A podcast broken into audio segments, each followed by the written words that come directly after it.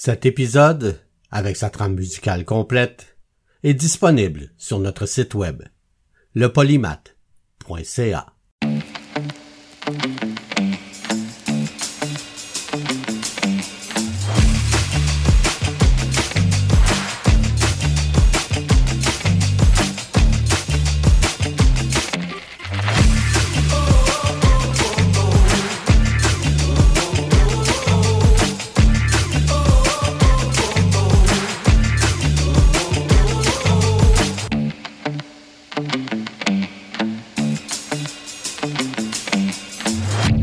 Le polymath avec Bruno Laberge.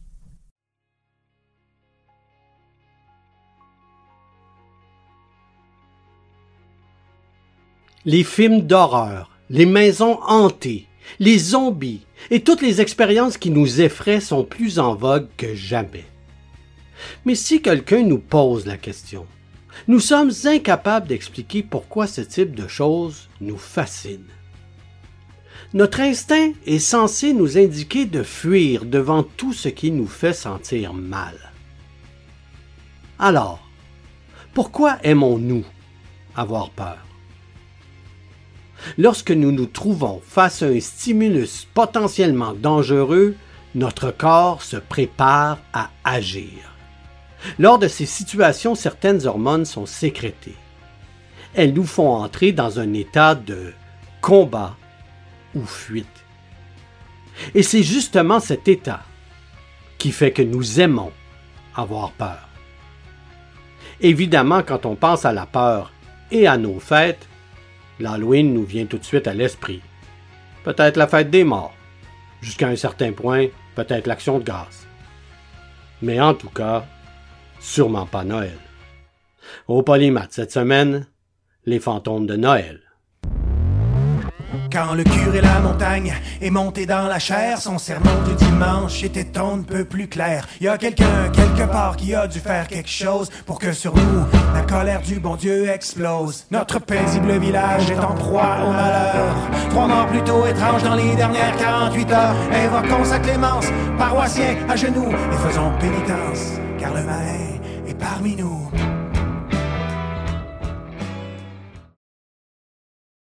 Les origines de l'histoire des fantômes de Noël ont peu à voir avec le genre de Noël commercial célébré depuis la fin de l'âge victorien. Lire une histoire de fantômes à la veille de Noël faisait partie autrefois des fêtes de Noël traditionnelles, tout comme la dinde et le lait de poule. Donc, tout ça se passe à l'époque victorienne, durant le règne de la reine britannique Victoria de 1837 à 1901. Cette époque est caractérisée par l'étouffement, l'isolement et l'oppression des femmes avec l'expression fermer les yeux et penser à l'Angleterre pour justifier la reproduction sexuelle avec des aristocrates. L'ère victorienne est influencée par les normes patriarcales oppressives, mais aussi par le romantisme et même le mysticisme en ce qui concerne la religion, les valeurs sociales et les arts. Les Victoriens ont souvent un esprit scientifique, mais aussi un amour profond pour la magie et les spectacles paranormaux. Les séances avec des médiums, les séances d'hypnotisme et autres divertissements de ce genre sont extrêmement populaires. Pendant ce temps, la Grande-Bretagne se lance dans une campagne mondiale d'expansion, de colonisation et de domination impériale, notamment en Asie et en Afrique. Ces actions militaires font de la Grande-Bretagne l'empire le plus important de l'histoire de l'humanité. Tristement connu comme l'empire où le soleil ne se couche jamais, le projet impérial entraîne la destruction, la mort et le chaos chez des millions de personnes colonisées dans le monde entier. Il répand aussi la tradition de raconter des histoires de fantômes à Noël au niveau international. Ces récits fantasmagoriques démontrent des problèmes plus anciens et plus sombres, tels que le solstice d'hiver, la mort, la renaissance et le lien qui existe entre un conteur de fantômes et son public. Raconter des histoires de fantômes pendant l'hiver est une coutume traditionnelle sacrée qui remonte à plusieurs siècles, lorsque les familles passaient les nuits d'hiver glaciales avec des histoires de fantômes et de monstres.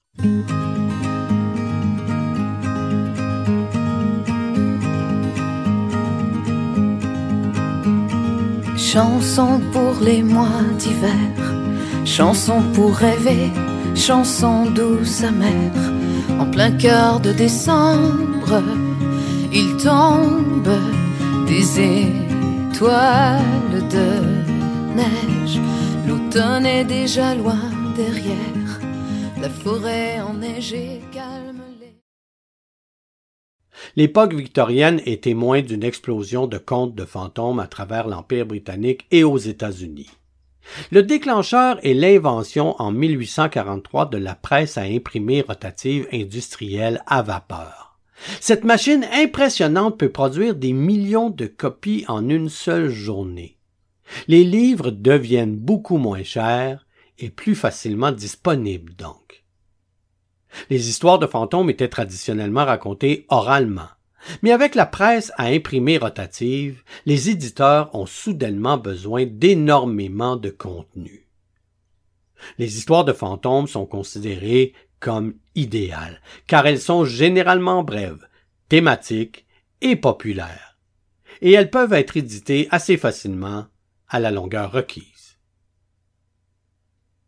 La même année que l'invention de la presse à imprimer, Charles Dickens écrit la plus célèbre histoire de fantôme de Noël de tous les temps, A Christmas Carol. C'est l'histoire d'Ebenezer Scrooge, un vieil avare visité par le fantôme de son ancien partenaire commercial Jacob Marley et d'autres esprits. Les fantômes de Noël du passé, du présent et de l'avenir terrifient Scrooge, qui, après des rencontres avec chacun d'eux, est finalement transformé en un homme plus gentil, plus doux et plus altruiste. Après sa publication, les histoires de fantômes de Noël se multiplient et deviennent l'un des genres les plus populaires de la presse écrite au cours de la saison de Noël. En 1868, Dickens décide de ne plus écrire de contes de Noël car il a l'impression, d'une certaine façon, d'avoir assassiné Noël il y a quelques années et que son fantôme le hante depuis. À ce moment-là, les histoires de fantômes de Noël se transforment en histoires ressemblant à Frankenstein, et de nombreux autres auteurs se précipitent pour combler le vide laissé par Charles Dickens. Et pendant ce temps, à Montréal, les histoires de fantômes ne manquent pas pendant la saison des fêtes. En effet, les Montréalais embrassent l'hiver avec des carnavals fantastiques, avec des châteaux de glace géants, des combats simulés impliquant des centaines de participants, des soirées de patinage à la somptueuse patinoire Victoria et de magnifiques feux d'artifice. Il y a beaucoup d'histoires de fantômes dans des livres de tout l'Empire britannique, tels que Casting the Runes de M.R. James, ou Le plafond hanté et La chambre rouge de H.G. Wells, et plusieurs autres, D.F. Benson, d'Arthur Mecken ou de Sheridan Le Fanu. Dans de nombreux cas, y compris à Montréal, des histoires de fantômes locales sont également racontées.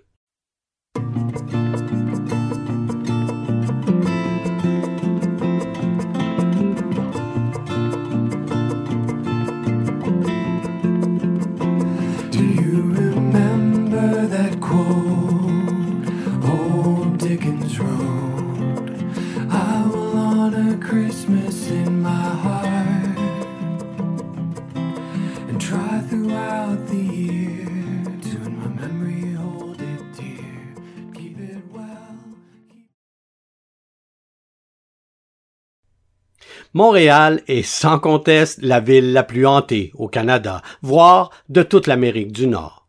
L'histoire de fantômes la plus populaire à Montréal au 19e siècle est la légende de Simon McTavish, l'esprit d'un commerçant de fourrure écossais qui descendait la montagne en luge dans son cercueil, terrifiant les résidents locaux.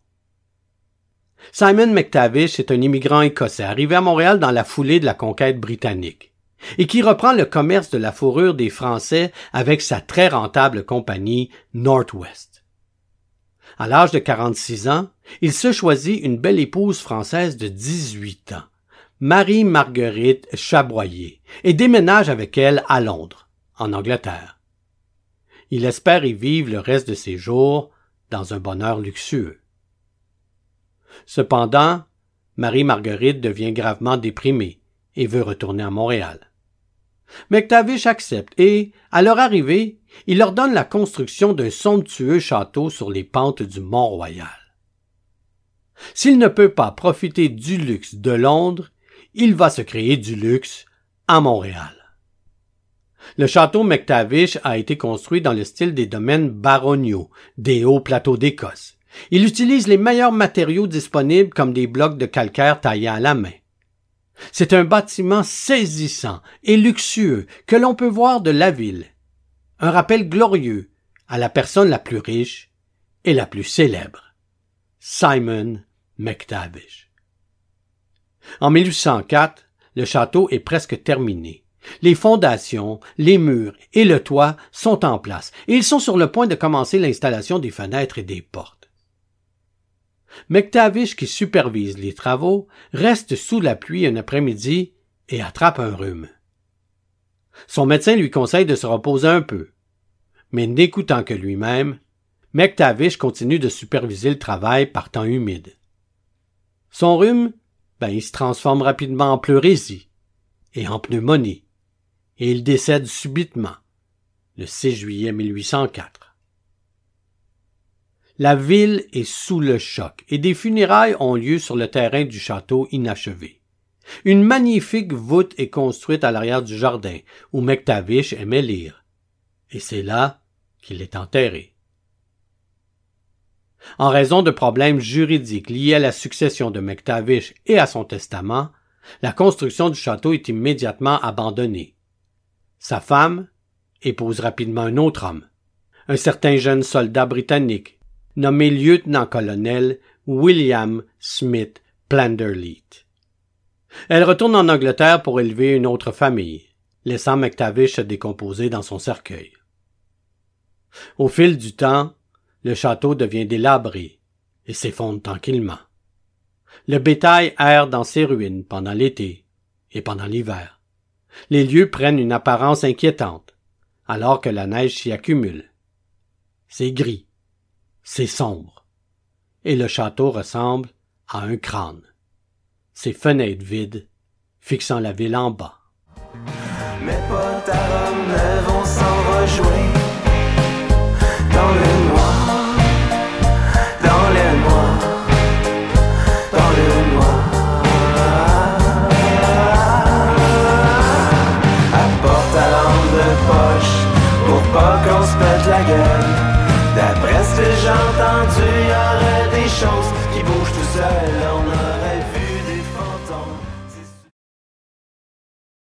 L'université McGill est fondée en 1821.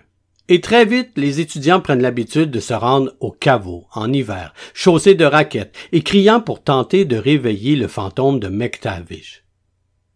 En 1827, les étudiants vont aller trop loin. Les serrures de la voûte sont brisées et la tombe est profanée. Un article est publié dans de Gazette condamnant le vandalisme. Le serrurier qui se présente pour réparer la serrure sent une présence effrayante dans le caveau et remarque que le cercueil de McTavish est tombé par terre, renversant tout son contenu. Sans s'aventurer à l'intérieur, il répare rapidement la serrure et s'enfuit en courant. Il ne faut pas longtemps avant que le château soit déclaré hanté. Certaines personnes signalent des esprits entrant et sortant des portes et des fenêtres et d'horribles gémissements provenant de l'intérieur du bâtiment inachevé, tandis que d'autres déclarent avoir aperçu un fantôme dansant sur le toit. Plus étrange encore, on dit que McTavish peut être vu certaines nuits en train de glisser en luge sur le Mont-Royal, pas sur un traîneau, mais dans son propre cercueil. L'histoire des fantômes de Montréal se retrouve dans la publication intitulée Once a Week imprimée à Londres, en Angleterre.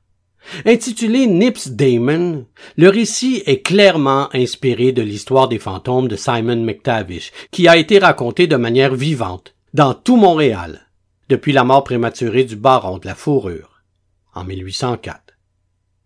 Montréal, c'est une ville chargée d'histoire et de culture. Mais des histoires troublantes se trouvent juste sous la surface immaculée de cette ville de classe mondiale. Les histoires racontent principalement à voix basse des phénomènes étranges, des actes sombres et des légendes troublantes qui se déroulent dans des bâtiments et des pubs hantés et des cimetières oubliés. La nuit noire révèle une ville très différente, derrière sa belle architecture de style européen et ses rues pavées. Une ville avec des secrets enfouis, des ruelles qui résonnent sur les traces de spectres fantomatiques, des souvenirs d'événements horribles et des actes criminels indescriptibles.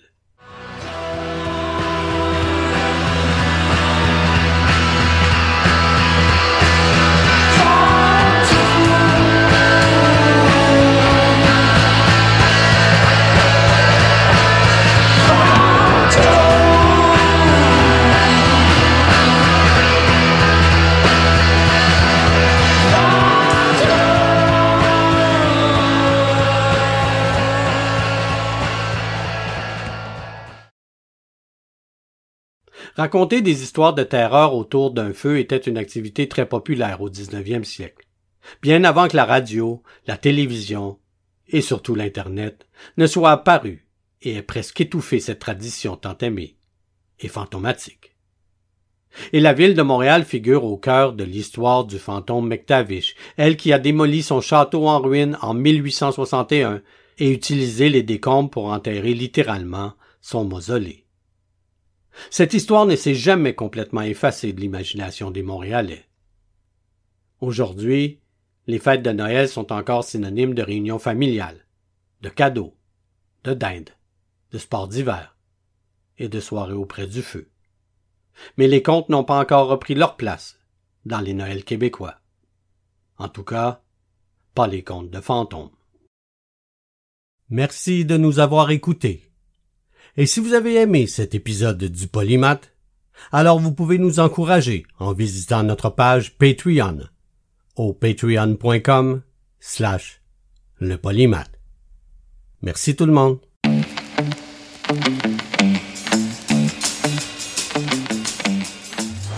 Le Polymath est une production de CKIA FM. Suivez-nous sur le web à lepolymath.ca ou sur Facebook à Le Polymath avec Bruno Laberge. Vous pouvez nous écouter en direct tous les dimanches à 11h au ckiafm.org ou en tout temps sur votre plateforme de balado favorite.